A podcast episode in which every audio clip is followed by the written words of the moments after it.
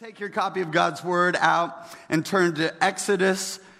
Exodus, and we are going to wrap up our uh, first part of our freedom series today. I want to I want to uh, continue this and and preach a word that I've entitled "Living Under covering, living under covering. I got a lot to cover, and so I'm going to jump right into it. Living under covering in Exodus chapter 18. The Israelites are on the other side of the Red Sea. They, have made it through Marah. They haven't uh, ingested the bitterness. They're walking through that. And, they're walked on the other side of that, and now they're at a place called Rephidim.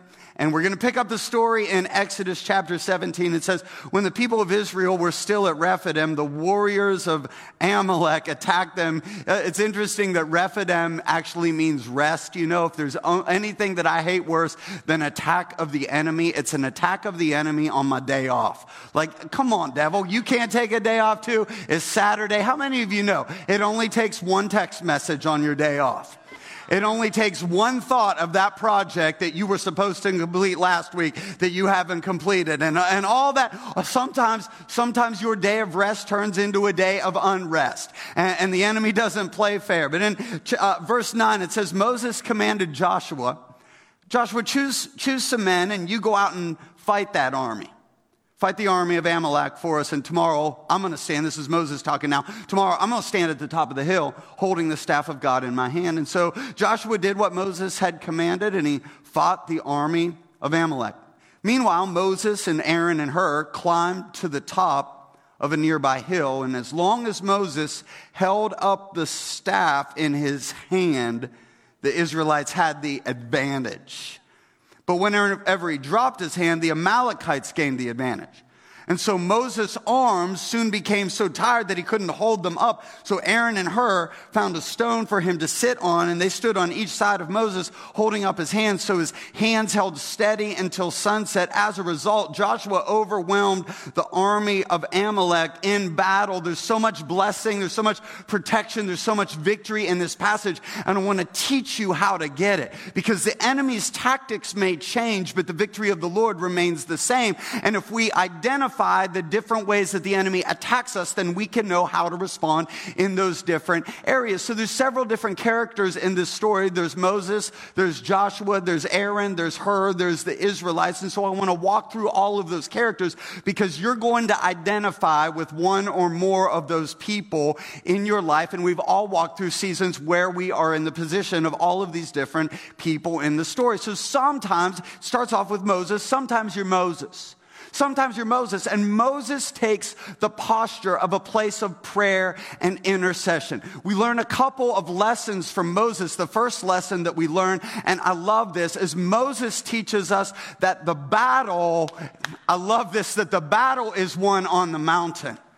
The battle is won on the mountain. See, as believers, we have to recognize that although the battle may be fought in the valley, it's won on the mountain. And if we don't understand that, then we will fight battles and lose battles because we don't understand that before we fight the actual battle, we got to get up onto the mountain. What is the mountain? The mountain is your place of prayer. The mountain is your place of worship. The mountain is your place of intercession. See, there's power in your prayer. There's power in your praise, but there's also power. God's been teaching us this through the book of Exodus. There's power in your posture.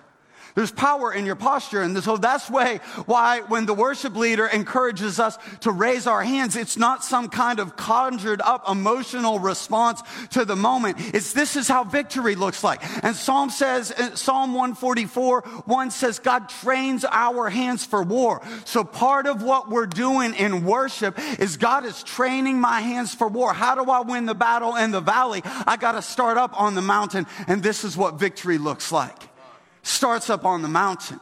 It starts on the mountain. Sometimes, sometimes when I go up on the mountain, I see things from a different perspective. I, I was down in the valley and all I saw were swords coming at me. All I saw was, was the battle in front of me. All I saw was the position of the enemy. But when I go up on the mountain, when I go up on the mountain, I get a different perspective. And sometimes all it takes in your life is a shift of perspective. Let me, let me show you this picture. When I show you this picture, probably one of your first reactions is that's a, that's a great photoshopped picture, Pastor. I mean, doesn't it look like, and like not even a good editing job, right? Like that was, uh, uh, uh, uh some, some kid just grabbed a rock and Adobe Photoshop and just pop, popped it in there. But I, but I promise you, it's all real. The rock is real. The trees are real. The, the ground there is real. And, and the position of the rock is actually real that rock is really in the position that you see it is. And, and sometimes, sometimes we feel like, like we're standing like right below where that rock is, right? Of like, okay, all right, I know, I know the job's holding steady, but how much longer, how much longer can we survive during this pandemic doing business like this? And, and, and I know I got, I know I believed, I believed for that health report, but I, but I got the diagnosis. The diagnosis is coming in and I'm going to hear from a doctor this, this Wednesday. And, and, and I'm, I'm in this position. You feel like, you ever been there? You feel like, man, it's just one more, one more day and the finances are going to come crashing down or, or, or the, whatever situation is come crashing down. And that's, it's in times like that where we have to go up to the mountain. Because when we change our position, we change our posture. And when we change our posture, we change our perspective. So that's a real picture. You're just looking at it wrong. You're looking at it upside down. So let's flip the picture. This is the actual picture. And suddenly that rock doesn't look so scary any longer. Sometimes all it takes is for you to change your posture and climb up the mountain in prayer and say, Yes, the rock is real, but my God is bigger. My God is bigger than my problem. My God is bigger than my battle. My God is bigger than the Amalekites. It's a shift of perspective. It's a shift of, I love, I love that the Bible uses the word advantage. Say advantage. That's a strong word been feeling that in my spirit this week, a a, an advantage shift. Where my, my tennis players out there?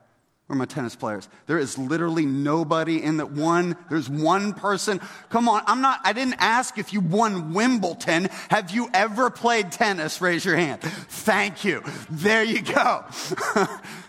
I'm not going to, ah, I get it. I get it. I do a lot of illustrations. And so you're like, oh, if I raise my hand, pastor's going to get me up on stage. Don't worry about it. You're not, I'm not going to call you up on stage.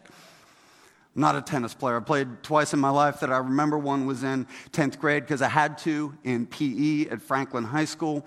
And um, that did not go well. Never played tennis before. I grew up playing baseball, and the goal of baseball was to hit the ball over the fence. And so I just thought it would be fun. As a 10th grader, my um, I'm sorry, Mrs. Montgomery. By the way, my, my 10th grade PE t- teacher, she did not find the humor in me just continually hitting the ball over the fence, and she made me retrieve the balls, and then I sat out that uh, lesson of PE, is what happened there. And then I remember Camden and I, one, uh, this was before the kids, and, and we, got, uh, we got tennis rackets for Christmas, and we were going to play tennis. We are going to go play tennis, and we played, we played tennis one time. We played tennis because we couldn't get the ball. I mean, we chased the ball, and we're going and picking picking up the ball at the net, and that wasn't fun at all. And so that's, I, I don't understand a lot about tennis, but I got to tell you, I got to tell you, I do not understand who put in the scoring system of tennis.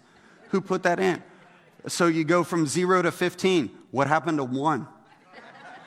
Like we couldn't count by fives, we got to count by 15s. Why are we counting by 15s? And so you go zero and then it's 15 and love. You can't say zero. Why do you got to call love zero and zero love? So it's 15 love and then you get another point and then it's 30. Oh, okay, I get it. I follow. We're counting by 15s. So 15 and then 30 and then 40. What happened to counting by 15s? Why do you change in the middle of it? Can you, can you imagine that in any, literally any other sport? You score a touchdown, six points. Another touchdown, six points points, you score your third touchdown, only four points this time. I mean, it's just strange to me of like, why are we changing? Why are we changing the rules in the middle of the game? I'm a rules guy. Let's define the rules and let's stick to the rules. If we're going to count by 15, let's count by 15 all the way through. But if you get to 40, 40, if you get to 40, 40, you're, you're locked. You're locked in a, in a tie position right? And then the next person that wins that, they don't, they don't win, but what do they, what do they get? Because you got to win by two. I mean, I don't know what it is in tennis. I don't know what the next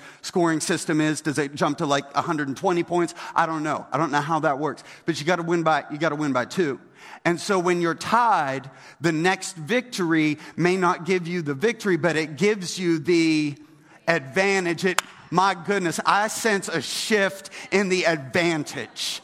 See, this week, this week, what's going to happen is you might not see the ultimate victory, but there's going to be a shift in the advantage. I see an advantage shift in the spirit in the name of Jesus. And so you got to stick with it. Just because you're not seeing the ultimate victory, you go back up to the mountain and you get in your place of prayer and you change your posture. Advantage people of God, advantage prayer warriors, advantage worshipers, advantage intercessors, advantage those that live holy, er, holy advantage those who do not bow down.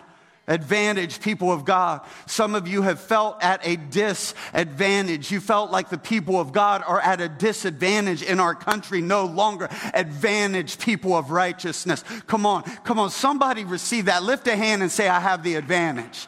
I feel the advantage. I see an advantage shift in your favor. Sometimes you're, you're Moses. You engage in prayer and intercession. I know I said there's two from Moses. I'll get to that at the end.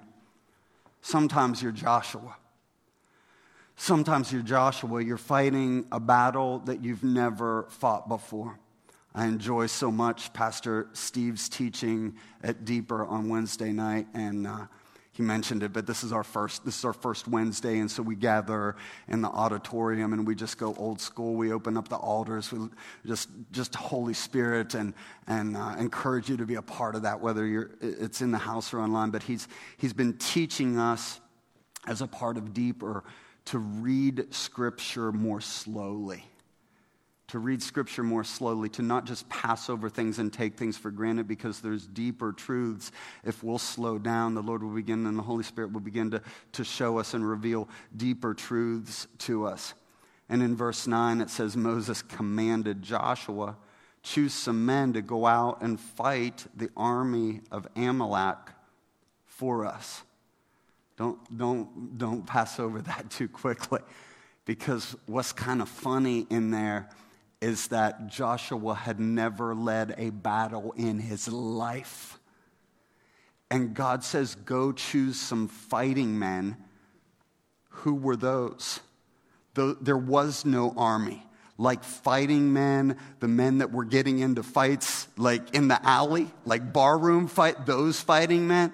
That would be like if we were news alert um, your phone, come, little news alert, and, and we're under attack, and you've never been in the, in the military. There's a lot of military members uh, watching online and, and in the house today. Thank you for your service. But, but what if what if, what if somebody tapped you on the shoulder and you've never served a day in the military and, you, and they were like, I want you to be the commander of the army? Like, I've never been a commander. And by the way, of what army? Well, Walmart's open. Go round up some people in Walmart, and that's going to be, that's going to be. But here's what I love about the Lord.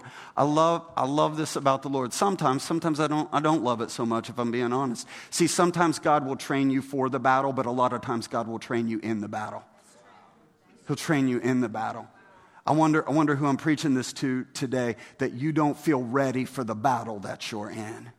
Can I encourage you? God's training you in the battle. You don't feel ready to parent the teenager. You don't feel ready to raise your grandkid. You don't feel ready for the promotion that you got at work. You don't feel, see what this is. This was another level, next level. This was next level. Sometimes the way that you get to the next level is you start fighting battles that you've never fought before, but God will train you in the midst of the battle. He'll train you in the midst of the battle. Sometimes you're Moses, sometimes you're, you're Joshua, and then sometimes you're Aaron and Hur. Sometimes you're Aaron and Hur, that you're lifting up somebody else's hands. I, I, love, I love Aaron and Hur. I love the spirit of Aaron and Hur Because here's Moses, and Moses says, it says, as long as Moses was in this posture, it was a posture of victory. And he was looking down and he was seeing Joshua push back the Amalekites. But Moses got tired and his hands started to drop. And when Moses' hands began to drop, then the Amalekites began to win, win the, the victory and push back the Israelite troops. I love, I love that, I love this about Aaron and Hur. I love that it says that they didn't offer any commentary. Wouldn't, wouldn't that be nice? Wouldn't that be nice to walk through a day where nobody decided that they, their position in life was to offer commentary on everything else? I, I, I, don't watch, I don't watch this stuff anymore, but, but I used to get a kick out of some of the, some of the sports talk shows on ESPN, around the horn, different things like that. They'd have five people and they're all, um, they've, ne- I don't know, maybe they have. It looks like they've never played a sport in their entire life but they know all the answers. They know what the coach should have done and shouldn't have done. They know the play. They know they, I mean, just, they have all the answers. The problem is that they are not in the game. And doesn't that just feel like the world in which we live in? That everybody's got the answers. Everybody wants to offer all their commentary. But hello, sometimes, sometimes somebody else doesn't need your analysis of their problem. They just need you to walk over and lift up their hands. They need the spirit. You know what we need more of in this world? The spirit of Aaron and Hur. Aaron and Hur didn't blame Moses. Moses, what a pathetic leader. If you would have been in the presence of God more, you could have lifted up your hands for two more minutes. Come on, Moses. We were two minutes away from battle. They didn't commentate. They didn't blame. They just walked over. I see a problem. I'm going to lift somebody up. I'm telling you, we will change this world when we take on the spirit of Aaron and Hur and become lift up people people. Come on, somebody lift up somebody else. We just got to jump in, lift up some arms. I was, um, I flipped on uh, TV the other day and they released, they released the, the Muppets, the old Muppets back in the 70s. Anybody grow up watching, watching the Muppets? You remember, you remember Statler and Waldorf? The two guys up in the balcony just complaining. Just everything was bad, everything was wrong, everything, but they weren't on the stage. They didn't know. They didn't know. They weren't giving any money. They weren't working behind the scenes. They weren't helping out Kermit and Scooter and Miss Piggy and Fozzie and Rolf. Yeah, I watched the Little Muppets back in the day. It's a word for somebody. It's time to come out of the balcony. It's time to come out of the balcony. It's time to get in the game. It's time to get in the battle. I don't care which position you are on the battle. Some of us, the Lord is calling to, to a greater place, a next level of intercession. Some, somebody He's calling to fight in the battle. Others He's calling to come alongside spiritual authority and leadership and lift up, lift up. We got to be lift up people. Lift up people. I know it's been a year since you've been on an elevator. But, but have you ever have you ever rode an elevator with basement Bobby? Here's what happens. If you get it, you step on the elevator with basement Bobby. It doesn't matter how good your day is, how much joy the Lord you have, what's going on in your life, just what celebration you just got to raise. If you get on the elevator with basement Bobby, he's going down and he's going to take you with him. He's going to take down your emotions. He's going to take down your spirit. You're like, I thought I pushed the up arrow. No, not when you step on with Basement Bobby. They're going to bring you down. I don't want to ride on an elevator with Basement Bobby. I want to, I want to ride on an elevator with top floor Tommy. That no matter what's going on in my life, Tommy's going to lift me up. He's going to encourage me. He's going to speak into me. Come on, let's be that kind of people. Let's be an Aaron and Hur church. That people are going to walk through our doors and they're they're going to be hurting. They're going to be in need. And we don't have to, we don't have to point out every problem that we see. We just go over to them and begin to lift them up and lift up somebody's hands. God will bless that. He'll bless that. Sometimes we're Moses, sometimes we're Joshua, sometimes we're Aaron and Hur, and then we're always, we're always the Israelites. We're always the Israelites. Let me, let me take a few moments, and this is so, so important to teach through this. I got to teach through this because I don't think a lot of Christians understand the power of covering. The power of covering. So let's fast forward. The Israelites had just won the victory, and, and not just by like a, a three to two score. They annihilated the Amalekites. And so, what does a, what does a, good, a good coach do? By the way, another uh, brag opportunity. Our Concord Academy girls, did you see the sign? State champs, y'all, state champs. Congratulations. Coach Bill, Mr. C, all your team. What a, what a, what a great uh, program. But here's what a good, a good coach does a good coach, when you win a victory, doesn't just celebrate the victory. They look for what? They look for teachable moments. So let's get in the locker room. Let's celebrate. Let's celebrate, but let's teach through the victory and let's look at why we won. And then, if we understand why we won, we can begin to duplicate the things. And so, this was an amazing victory for the Israelites. So now God is getting them in the locker room, and He's saying that was a great victory, but I want you to understand why you won. How many of you know, want to know why you won? I want to know why I won. So, they'd won the victory and they're going through the post game analysis. And here's the post game analysis it's in verse 14. After the victory, after the victory, the Lord instructed Moses, write this down. This is important. He's telling him, write it down. Write it down on a scroll as a permanent reminder and read it aloud to Joshua.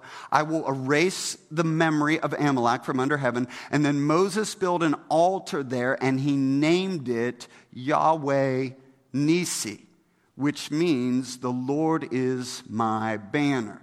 So, this is important to understand because God revealed himself as Yahweh to Moses for the first time at the burning bush. Up until that time, they did not know the Lord's proper name, but he said Yahweh, which means I am that I am, or I will be that which will, will I be. And, and then he began to give this progressive revelation of who he was. So, he was Jehovah Jireh, my, the Lord is my provider. Uh, Jehovah Nisi, the Lord is my banner. And so, what do we understand about banners? Banners were a covering. What was under that covering? There were three things, according to this narrative. There were three things under this banner Jehovah Nisi. God saying, I'm going to teach you. I'm going to teach you. By the way, this is the only time, this is the only time in all of Scripture that God reveals himself as Jehovah Nisi. So we got to really lean in on this. If we want to know what is under our covering, there's three things under our covering there's protection under our, uh, under our covering, there's victory, and there's blessing. There's protection, there's victory, and there's blessing. And so, what the Lord was doing is he was telling Israel this that I flow, God flows protection, victory, and blessing through covering. And so when you honor, support, and lift up spiritual authority in your life, you place yourself under covering and live in God's protection, blessing, and victory. But when you operate outside of covering, you are exposed to the enemy and experience defeat. I'm telling you, not a, not, not a lot of people like this teaching now because nobody, nobody likes authority. People don't like authority. No, no, don't talk to me about. And honestly, can I just be, can I just be honest? It's a little awkward to teach, right? Because it feels self, self-serving. That's like, um, hey, uh, point number one, buy your pastor something for his birthday. Or, or like it just feel, it feels self-serving. But I would not be a good pastor if I didn't teach you about the power of covering. Because we've got a lot of people that are operating outside of covering. Listen, this has happened all, this has happened since the New Testament. There, is, there are good prophets, there are godly prophets, there is, are good words of prophecy, and then there are false prophets that lead God's people astray. It's the same today. Y'all, there's a lot of, I'm just going to tell you, there's a lot of junk out there. There's a lot of stuff on the internet that is not Jesus or anything close to the Word of God. So you say, well, how do I, how do I know what's true? How do I know what's right? Here's one of the first questions I would ask. Question number one, does it line up with the Word of God? Question number two, who's giving the prophecy and what covering are they under? What covering, covering are they under? If they are not under covering, if they are not under spiritual authority, I would just politely step back from that because God flows these things through covering. Can I preach this? Can I preach this to my, to my millennial crowd? Can I preach this to my, to my Gen Z, Z crowd? Hear your pastor. Content is not covering. What, what I mean by that is watching 15 seconds of your favorite preacher on Instagram is not living under covering. Hopping back and forth from 20 different, 20 different YouTube, YouTube live streams. That's not covering. Now, I'm not saying it's bad, but that's not covering. Covering is when I say, this is my church. This is my spiritual authority. I'm going to commit to it. I'm going to honor it. I'm going to give to it. I'm going to serve it. What happens is you place yourself under covering. And again, I got to teach this because I want you to be blessed. I want you to be protected. I want you to operate under blessing. And this is just the way God works. God flows this stuff through authority. Now, can it be abused? Absolutely. That's why you got to choose your covering well. But this is the way God works, and He will bless you through it. Here's the final thing, because I told you there was two lessons from Moses. Let me get back to the, the second one. See, we learned two lessons from Moses. The first lesson, Pastor Steve, could you help me? Could you come on up here and just have a, have a seat in this chair? And Pastor Steve is a worshiper and a weightlifter, so this won't be, this won't be any problem for you. Pastor Steve, if you'll just lift both hands in the air, take on, no, that's low. Come on, let's go. Let's let's get it. Oh, yeah, there we go. That's better. That's better. Not this, right? Not this. I mean, that's okay sometimes, but we're gonna we're gonna go all in today. And so, and so this is that this is that posture of of victory. This is that posture of prayer. This is that posture of praise. This is that posture that that changes your perspective. So we learn a couple of things from Moses. We learn that the battle was won on the mountain, but the second thing that we learn is that it's never it's never a sign of weakness to allow somebody else to lift up your hands.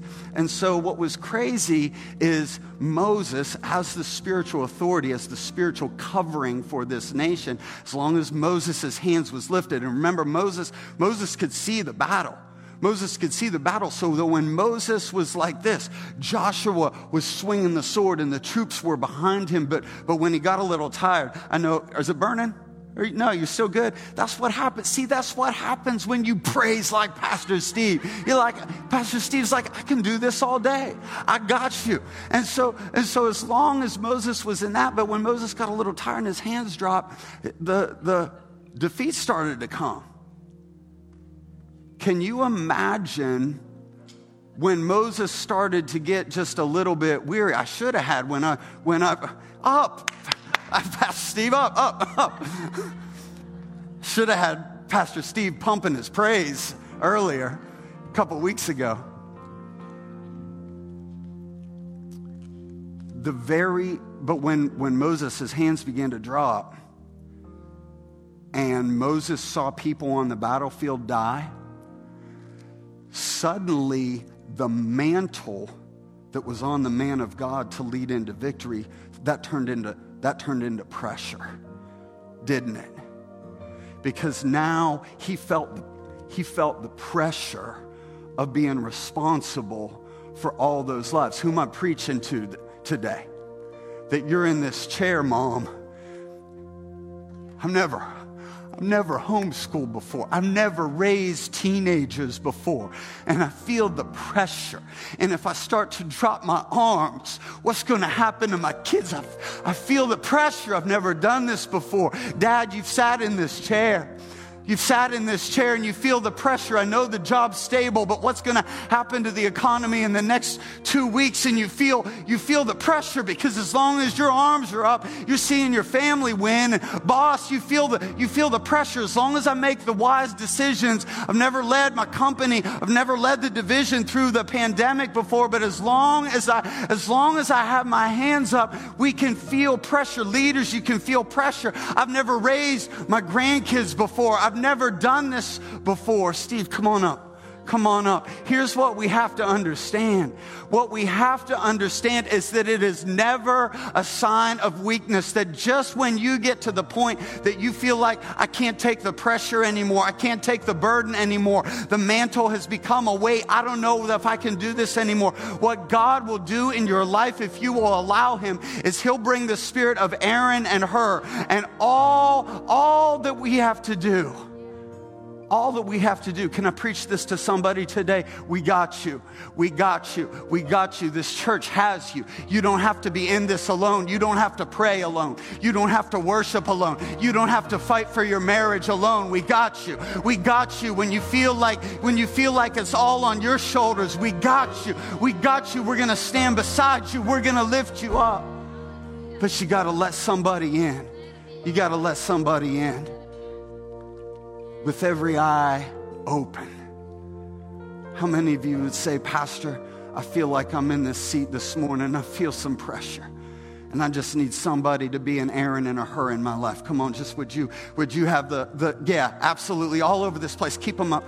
Body of Christ, would you just look a hand and extend a hand to somebody? I wish we weren't socially distanced. I wish we could lay our hands on you, but we got, we got you. We got you in your health, in your health challenge. We got you. We got you in raising your kids. We got you in this job assignment in the name of Jesus. Come on, church, would you just take on the posture of Moses right now? Would you just take on the posture of Aaron and Hur and step in and be an intercessor for somebody and pray for somebody's family, pray for somebody's diagnosis, pray for somebody in the house today that needs their hands lifted up. In Jesus' name. In Jesus' name. Pastor Steve, would you just step, step out of the chair? I did not have this. Well, Steve, both Steves. Steve, Steve and Steve, stay, stay here. I did not plan on this. This was not in my notes. And I'm telling you, if teaching on covering feels a little bit awkward, this feels even a little more awkward. God is doing so many amazing things. God's so, I mean, He's blessing us, He's growing us, new locations, uh, uh, uh, just in the area of missions and Dream Center expansion. And, and we've got our business meeting next Sunday, and you'll hear, you'll hear just even more of all that God is doing baptisms and everything like this. But can I, can I be a little, little uh, just vulnerable? That there are sometimes that myself and the pastoral staff feel like Joshua. I don't know if this makes you nervous, um, your pastor has never, first of all, I've never led a church before. So, I, and you're like, okay, can you pray because I'm going to hit the hit the door? But I'm only four years in to leading a church, and I've never led a church during a pandemic before. And as you, what I'm just simply asking you to do, nothing bad, nothing wrong. God is blessing, He's encouraging. Like we're not, nothing like that. But here's what I would ask because I know you do, anyways.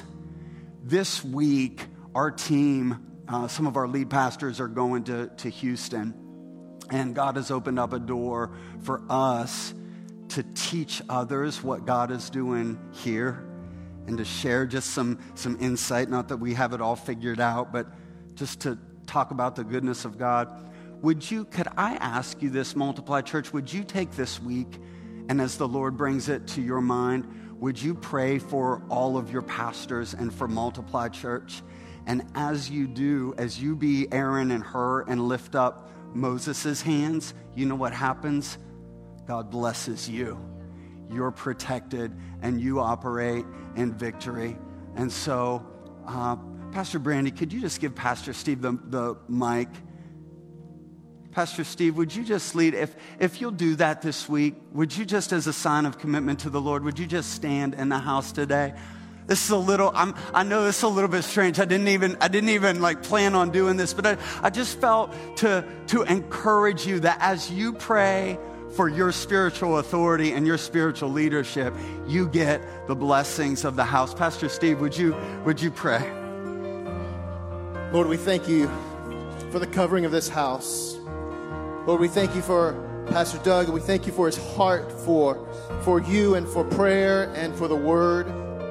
He is a pastor who is up early every morning seeking you and seeking your face.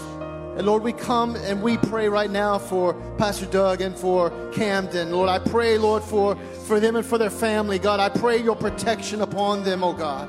Lord, I pray your blessing upon them, oh God. Lord, I pray, Lord, that your anointing would rise within their within their family, Lord. We pray, Lord, for their for their children, Lord. I pray, Lord, that there would be a, a blessing upon them, oh God, of, of protection and provision. Lord, I pray that you would give them an anointing of insight. Lord, I pray that when the enemy comes in to try to bring discouragement, Lord, may he feel the hands of this church, Lord, around his wrist, lifting him up in prayer, oh God. Lord, I pray that when the enemy tries to come in and to, to bring uh, moments of doubt, Lord, may he may he feel this, the, this this church, Lord, surrounding him, Lord, with prayer, Lord, and with encouragement. I pray that you would help us, Lord, as, as men and women to rally under a vision, to rally under a calling, Lord, Lord, for all that is ahead, Lord, because we believe that there is next level blessing that is on the way, Lord. Next bless, next level anointing that is on the way, Lord, and that comes as we come and we support our covering, Lord, and we thank you for that in Jesus' name. Amen. Amen. Amen. Amen. Amen. Amen. It's never a sign of weakness ask somebody else to lift up your hands before you go. Father, in the name of Jesus, if there's somebody here that's walking around but they're not awake, going through motions but they're not alive, I pray that right now they would give their hearts to you, and you can do that just by praying a simple prayer. Say, Jesus, forgive me of my sin. I know I'm a sinner, but I come to the cross. I believe that you died and rose again, and I accept you into my heart and in my life. In Jesus' name, amen. God bless you. Walk in covering, walk in blessing, and walk in victory. Give him one more shout of praise in the house today.